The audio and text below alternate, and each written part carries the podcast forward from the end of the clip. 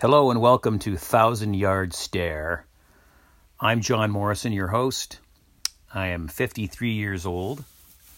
I am Generation Xer, and I'm here to ruminate on the current state of affairs in our country and Western civilization in general.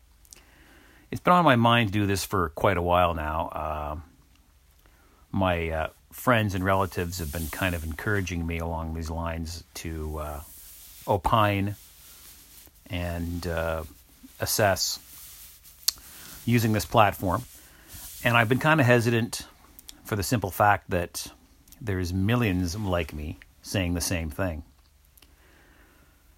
But then it kind of occurred to me that the grip that the present day corporate media has on people is still very pervasive, and it became very apparent through the last six months during the COVID massive overreaction. In my opinion, I'm not here to assert that the COVID uh, virus is fake or phony. I'm here to really raise the question as to why we are shutting down the entire economy over this particular virus. Uh, there are many other dangerous viruses. Uh, yes, this one is unique in its nature in that it spreads unbelievably uh, fast. So it is ubiqu- ubiquitous. The death rate, though, is what it is, and I'm not here to minimize it uh, in any way, shape, or form. I'm here to question the uh, the manner in which we proceed as a society as a society when it comes to these things. It just appears to me this whole kind of going back into your home, hiding, uh, limiting kind of uh, commerce, burying everything in regulation uh, over a a disease really that does not kill anybody to any great rate I'm a proceed with caution sort of person. Uh, that is to say, that I don't believe that we should be reckless or stupid, of course, in anything. But if this disease was as dangerous and fatal as everybody says it is, uh, the average human being would not be reckless. I don't believe that if you knew, uh, if there were children in your district, school district, who were dying from the COVID that you would be putting your kids in school. I don't believe that you would go into a restaurant with your face mask on, sit down in a booth, pull off the face mask while others are pulling off their face masks, spraying this deadly COVID virus all over the place. You wouldn't be doing it. So I don't believe the threat of this disease, and I would humbly submit that a good part of you listening don't either. So, in, in watching the compliance and the mass capitulation of people to the COVID restrictions and the shutdowns, it just occurred to me that uh, people are really buying this hook, line, and sinker. I don't know if they're buying it or if they don't believe it but they're going along with it anyways. And it led me to believe that the grip of the legacy media is still extremely powerful, especially here in Canada, where I'm originating from. Uh, it's just kind of those who question it are considered wacky conspiracy theorists or irresponsible.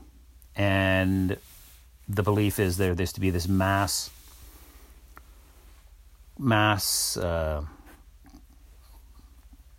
unity in our response to this so called health crisis. And those that question it, like myself, question the, the very notion of experts being scrubbed from the internet, frontline doctors, ep- epidemiologists, renowned epidemiologists from Ivy League schools being scrubbed being gagged, being censored, being vilified by public officials. Here in Canada, we have uh, portfolio ministers who are have no background in science or medicine, and they're making the call. Uh, we have here in Toronto, Ontario, Canada, where I'm originating from, we have uh, Sick Kids Children's Hospital, which is a renowned, world renowned children's hospital. Hospital, and they, back in July, said it would be not wise to restrict school, and that children should be allowed to attend.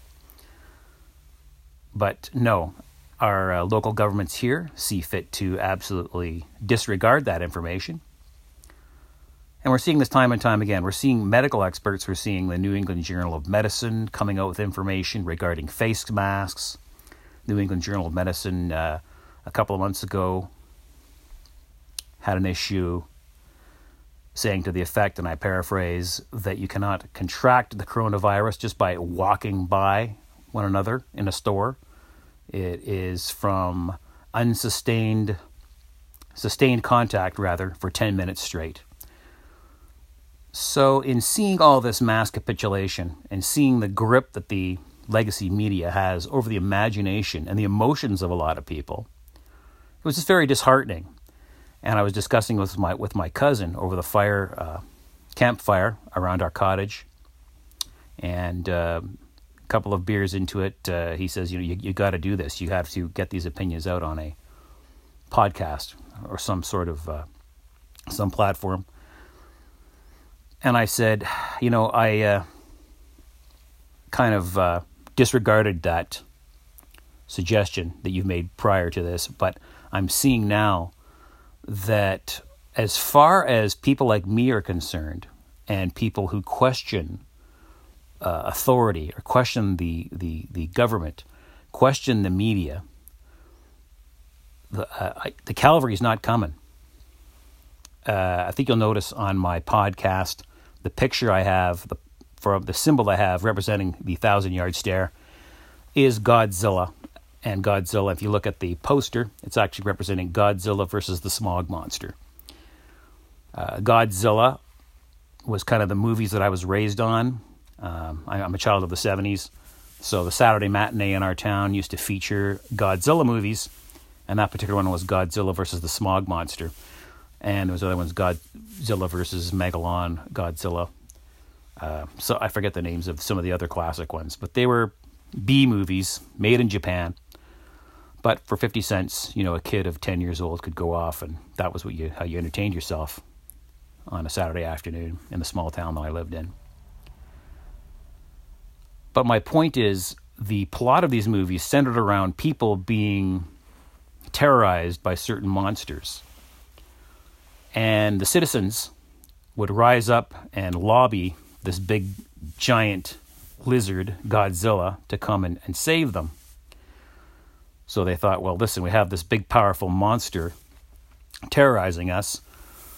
We need a, another monster, our own monster, to counteract that.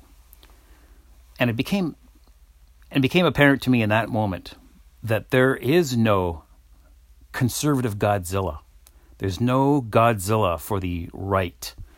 Uh, people in the United States will say, well, we got Fox News. Well, you know, Fox News is a corporation. Corporations are susceptible to being bought out by uh, different regimes. And in this case, I believe they've been purchased by Disney. Hardly a conservative uh, platform, Disney. So you're seeing it, Fox News uh, trending to the left. You saw it in that very strange interview, was it last week with Newt Gingrich, where he mentioned Mr. Soros' name and they just, everything went quiet.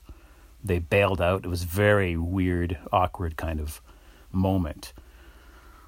Uh, all, all, Gingrich said was uh, Soros is financing a lot of leftist district attorneys in the United States, and they are anti-cop so on and so forth. And they just went into this like, oh, we don't need to bring George Soros' name into this, and they kind of they bailed out of the interview. And it's very strange because uh, old Newt is not saying anything uh, that we don't already know. He's not saying anything that you can't find on George Soros' own website.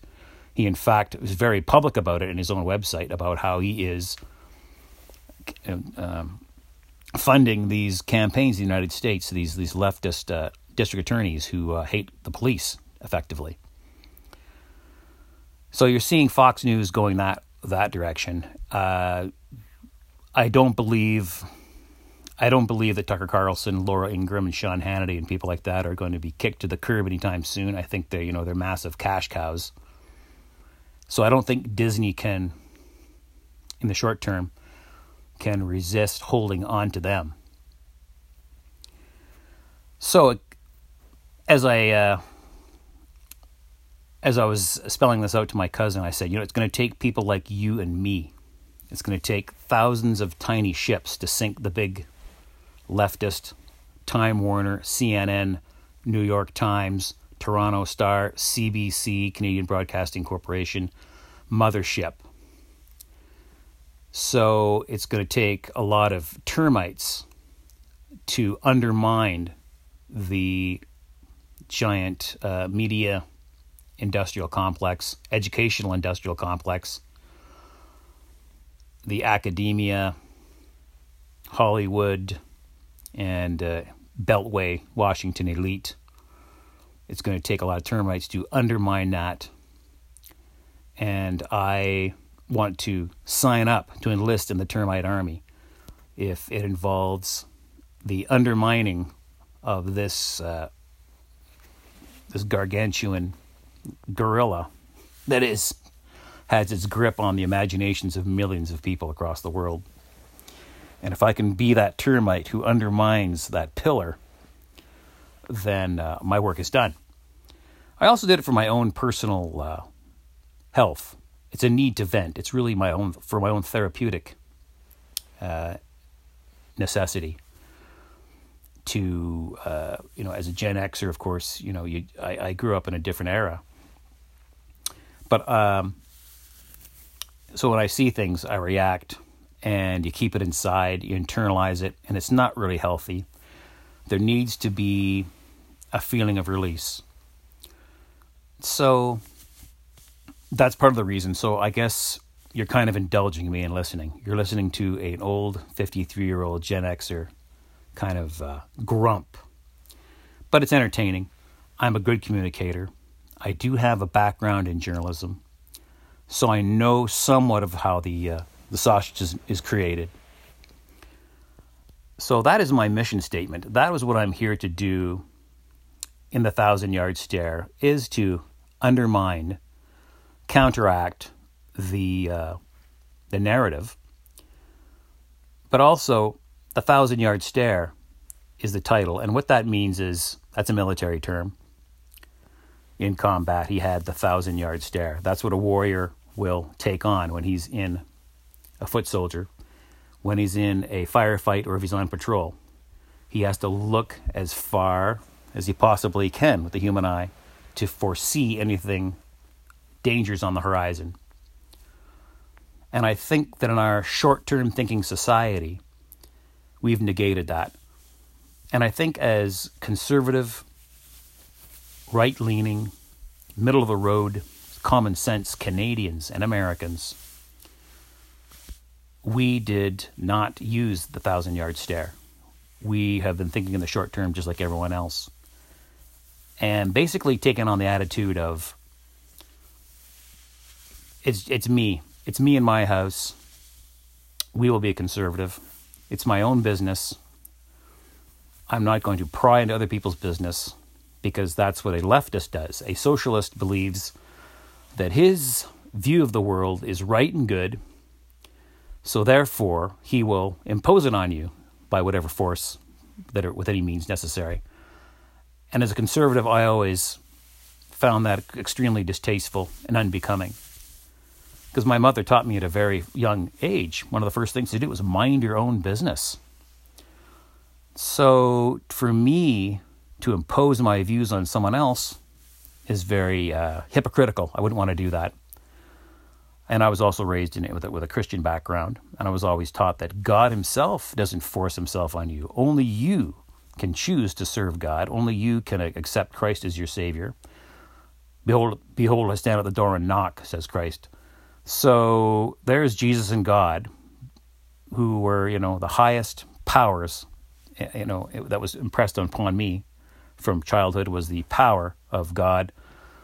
And then I also, you know, learned through that theology was how it all depends on how much you, as an individual, choose to follow. So the right of the individual is something that is was pounded into me from a very early age. So the idea that I, as a conservative, would go and force my view on someone else is antithetical to the way I was raised.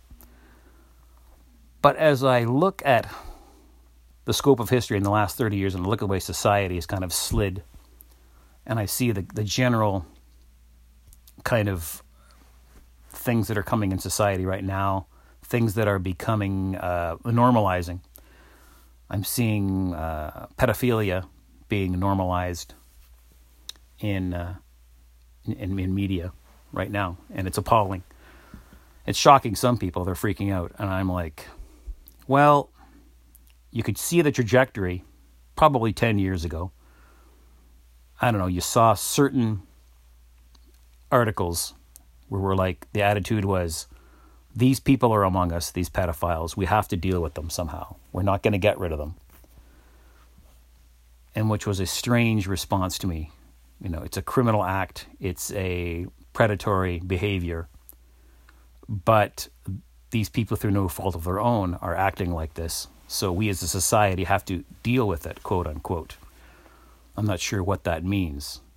So inevitably, someone's going to bring up the idea of uh, can we make this more palatable? Can we make can we make these people feel more comfortable? Either way, the postmodern attitude towards it is absolutely unsettling.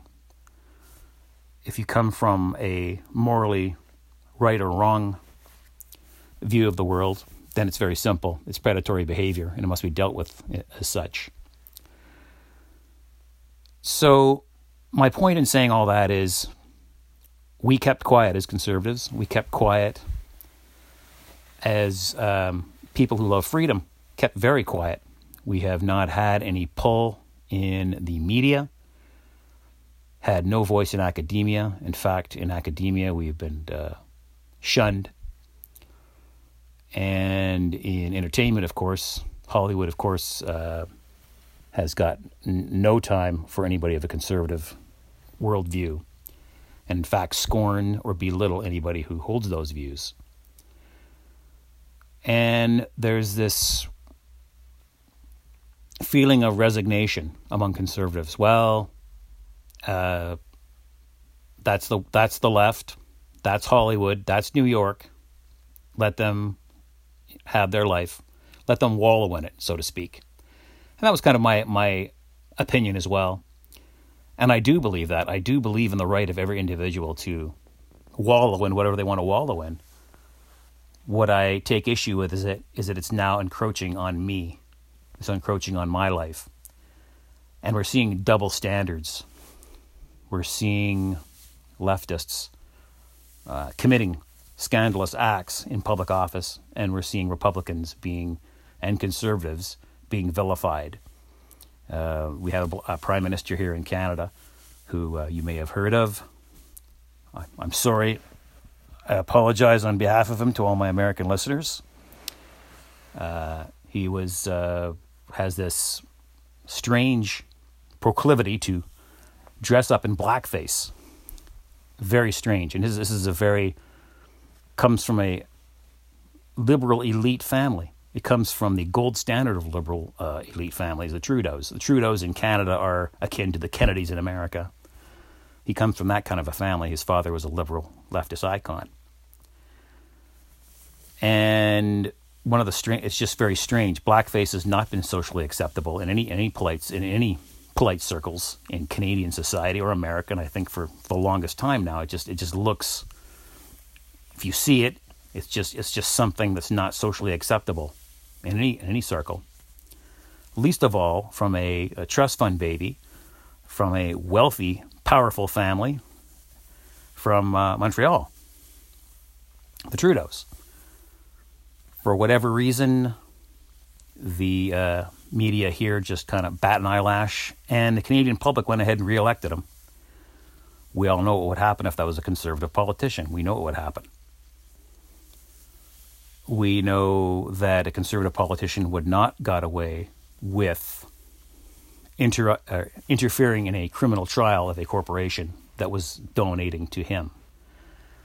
For those of uh, my American audience who are not familiar with the story, Justin Trudeau, Mr. Blackface, he is the darling of the left elite in this country.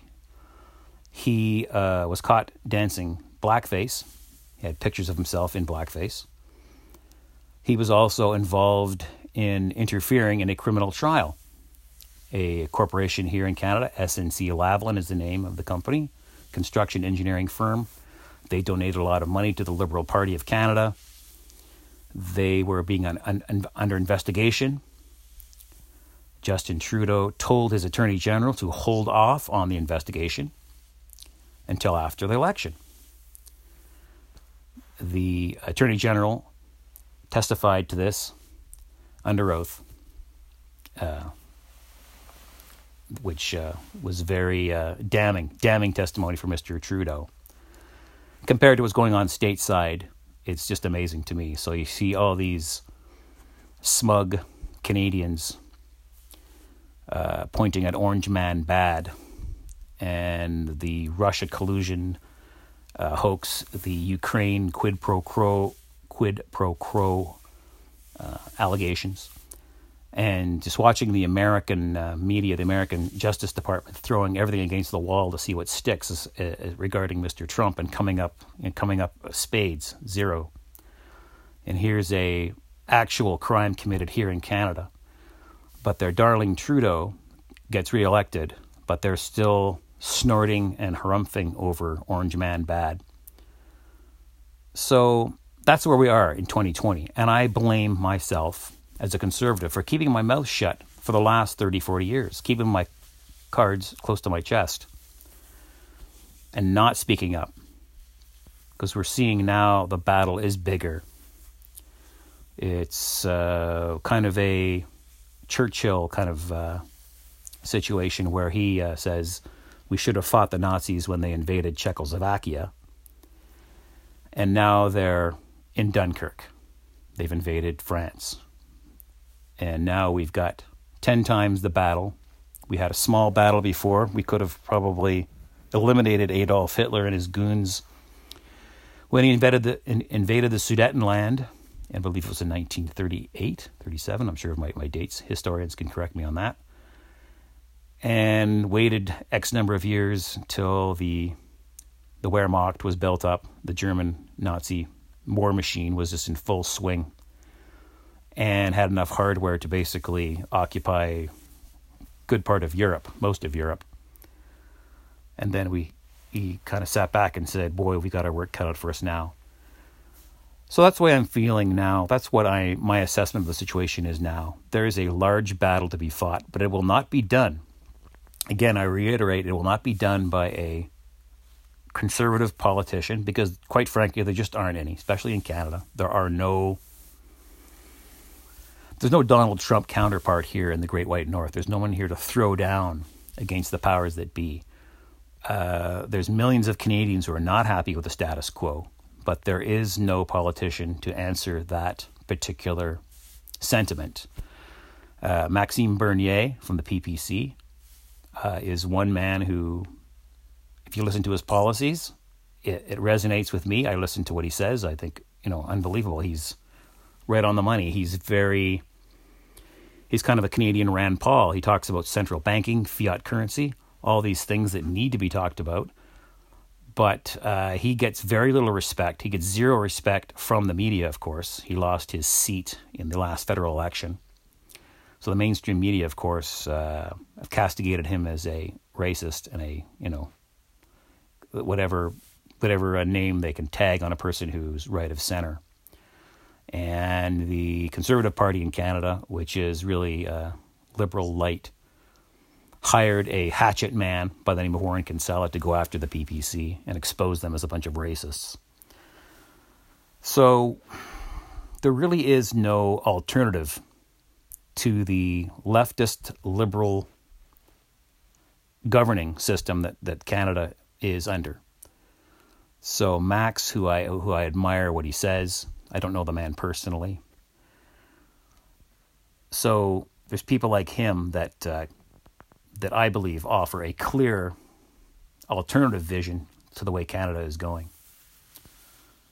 So I just want to emphasize that my mission is to really be another voice, lend my voice, my support to an alternate vision of Canada and to remind people that what makes us great is our membership in Western civilization and not forget why our country is, is a desired destination, has been traditionally for people all around the world. And the self loathing anti Western, anti American, anti Christian view that is so celebrated in secular culture and modern culture is the reason why is the reason why our, our countries have become such uh, desired places to immigrate to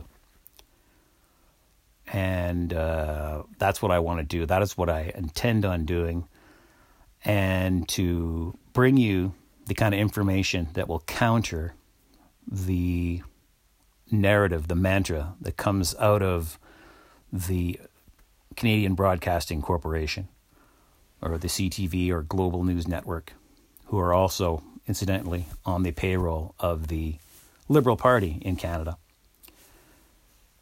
So the thousand yard stare is about looking ahead really seeing what is going to happen in the long term. That's what I want to impart to my listeners. And just to make you feel welcome and also commiserate. I welcome comments from other conservatives because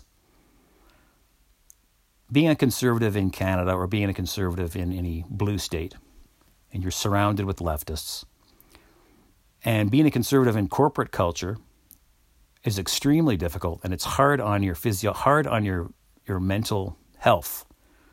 Um, conservatives are not crybabies.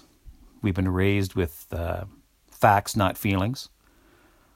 But at the same time, there are many things to get emotional about as a conservative. You're seeing, um, like I said before, alluded to the normalization of pedophilia, uh, live birth abortion, uh, blatant hatred of the police, just a kind of knee jerk hatred of any uh, officer of the law, and these sorts of things would kind of wear on you. And you're seeing basic respect for due process being being thrown underfoot to get the great headlines. So that is my intention here at Thousand Yard Stare. And I will always speak my perspective freely without fear of reprisal. I'm not in a corporate setting. I'm not worried about another boss seeing my email. I'm not worried about a coworker taking offense or uh, a snowflake getting harmed, seeking a safe space. I will always call it as I see it. And I'll do it in a very entertaining fashion. And I will do it with a sense of humor. And I don't want this to be coming across as some kind of dark, somber, serious, using words like thousand yard stare, using words like throw down, or using analogies like the Second World War. I don't mean for it to be a angry or raging kind of sentiment. This is simply a clear communication venue for myself and for others. God bless all of you. And welcome to Thousand Yard Stare. I'm excited about the journey ahead. And I'm excited about helping you open your mind. And I'm excited about undermining the effect of the corporate legacy media.